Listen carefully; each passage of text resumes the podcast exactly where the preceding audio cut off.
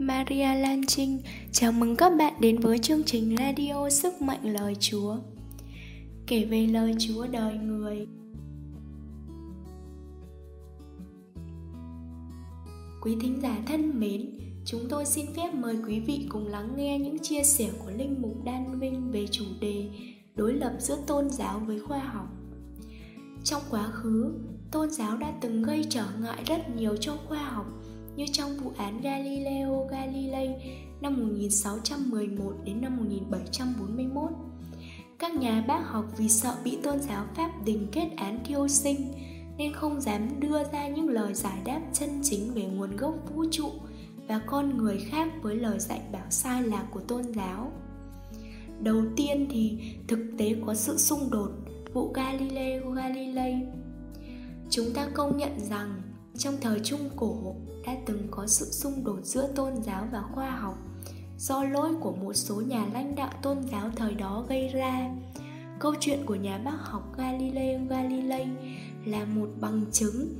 Galileo là một nhà vật lý và thiên văn học người Ý danh tiếng năm 1564 năm 1642.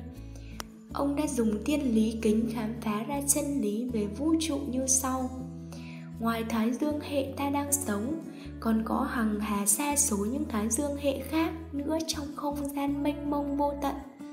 Quả đất là nơi con người trú ẩn, không phải là trung tâm của vũ trụ, mà cũng chỉ là một hành tinh bé nhỏ tầm thường, xoay vần theo quỹ đạo của mặt trời. Chân lý ấy xem ra mâu thuẫn với quan niệm của người xưa cho rằng, mặt trời xoay quanh trái đất mà tác giả sách sáng thế ký đã ghi lại cho ừ, tới thời trung cổ. Vẫn còn được mọi người chấp nhận. Do đó, ý kiến của galileo đã gây ra một sự xáo trộn, hoài nghi về tôn giáo. Trong khi chờ đợi thêm những bằng chứng xác thực và cũng vì muốn bảo vệ trật tự kỷ luật trong giáo hội, nên tòa án tôn giáo Licence Office một cơ quan có tính cách hành chính của giáo hội thời đó đã vội vàng lên án Galileo một cách bất công. Thực ra, các nhà thần học và các viên chức giáo hội vào thế kỷ 17 khi kết án Galileo đã dựa trên những lời tường thuật trong kinh thánh, được hiểu theo nghĩa đen, để cho rằng trái đất là trung tâm cố định và mặt trời xoay quanh trái đất đang khi tác giả kinh thánh khi trình bày về việc sáng tạo của thiên chúa không nhằm dạy khoa học về sự hình thành của vũ trụ, mà chỉ dạy chân lý đức tin như sau. Trời đất này không phải tự nhiên mà có, nhưng đã do thiên chúa tạo thành từ hư không. Nhưng vì nói trực tiếp với người đương thời, nên tác giả kinh thánh đã diễn tả công việc sáng tạo của thiên chúa dựa trên những gì mắt thấy, tai nghe, phù hợp với quan niệm thô sơ của người xưa về vũ trụ. Để giúp họ mở lòng đón nhận đức tin ngay trong thời đại văn minh khoa học hiện đại. Thế mà trong câu chuyện thường ngày, chúng ta vẫn thường nói, mặt trời mọc, mặt trời lặn, bầu trời. Thì chúng ta cũng dễ hiểu rằng được các kiểu trình bày của tác giả kinh thánh ngày xưa. Như vậy, có thể nói rằng việc lên án ông Galileo chỉ là một biện pháp hành tránh kỷ luật sai lầm của nhất thời của một số viên chức tòa án giáo hội thời đó điều này không đồng nghĩa với sự khẳng định đức tin của giáo hội. Vì thế không thể dựa vào vụ án này để cho rằng giáo hội công giáo chống lại khoa học được.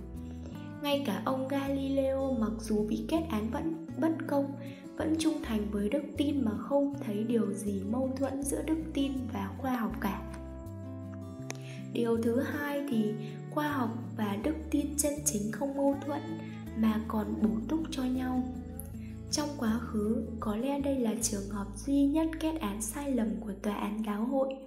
Ngày nay hầu như mọi người đều ý thức rằng khoa học và đức tin cùng có mục đích tìm kiếm chân lý nhưng ở hai bình diện riêng, nên không những không xung đột mà còn bổ túc cho nhau.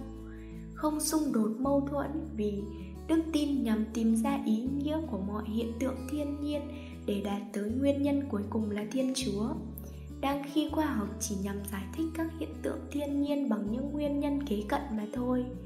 Chẳng hạn, cũng một hiện tượng trời mưa, nhưng khi được trình bày cách khác nhau tùy theo đứng trên lập trường khoa học hay đức tin, nhà bác học sẽ giải thích là mưa là một hiện tượng thiên nhiên do những hạt bụi, nước rất nhỏ trong không khí. Khi gặp nhiệt độ thấp, sẽ kết tụ lại thành giọt nước lớn hơn rồi rơi xuống đất liên tục đang khi nhà thần học sẽ giải thích. Mưa là một hiện tượng thiên nhiên nằm trong trật tự của vũ trụ. Do thiên chúa đã an bài để hết cứ hội tụ, điều kiện là có thể có hiện tượng mưa. Cả hai cách giải thích đều đúng, vì mỗi bên đứng trên một bình diện, theo một lăng kính khác nhau.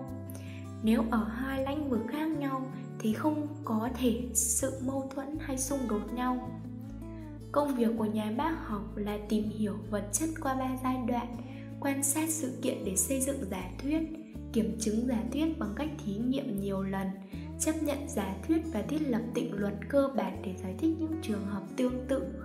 Đang khi người có đức tin tiếp cận chân lý mà không phải vất vả nhiều, hơn nữa chân lý đức tin phát xuất từ mặc khải của thiên chúa, lại hoàn hảo, chắc chắn và vinh cửu khác hẳn với kiến thức khoa học không mấy chắc chắn, dễ dàng sụp đổ với thời gian khi một phát minh mới hợp lý hơn xuất hiện. Bổ túc cho nhau vì một nhà bác học có đức tin sẽ ít bị phân tâm về những vấn nạn liên can đến tinh thần con người, đang khi theo đuổi công việc khảo cứu khoa học của mình. Chẳng hạn, vũ trụ với những trật tự lạ lùng ở đâu mà có tại sao con người lại xuất hiện trên trái đất? Chết có phải là hết? Vân vân.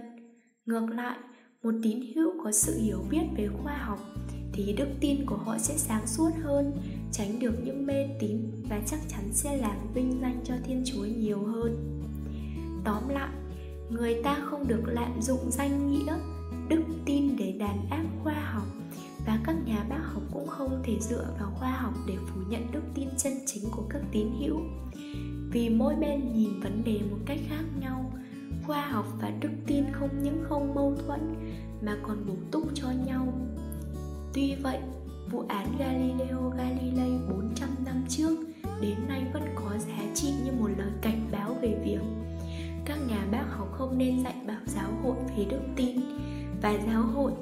khi tiếp xúc với những khám phá của khoa học cũng phải rất mực cẩn trọng.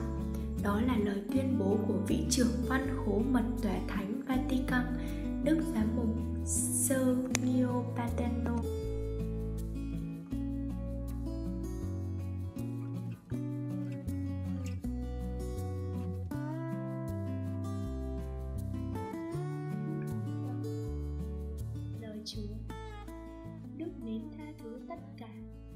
tưởng tất cả, chịu đựng tất cả.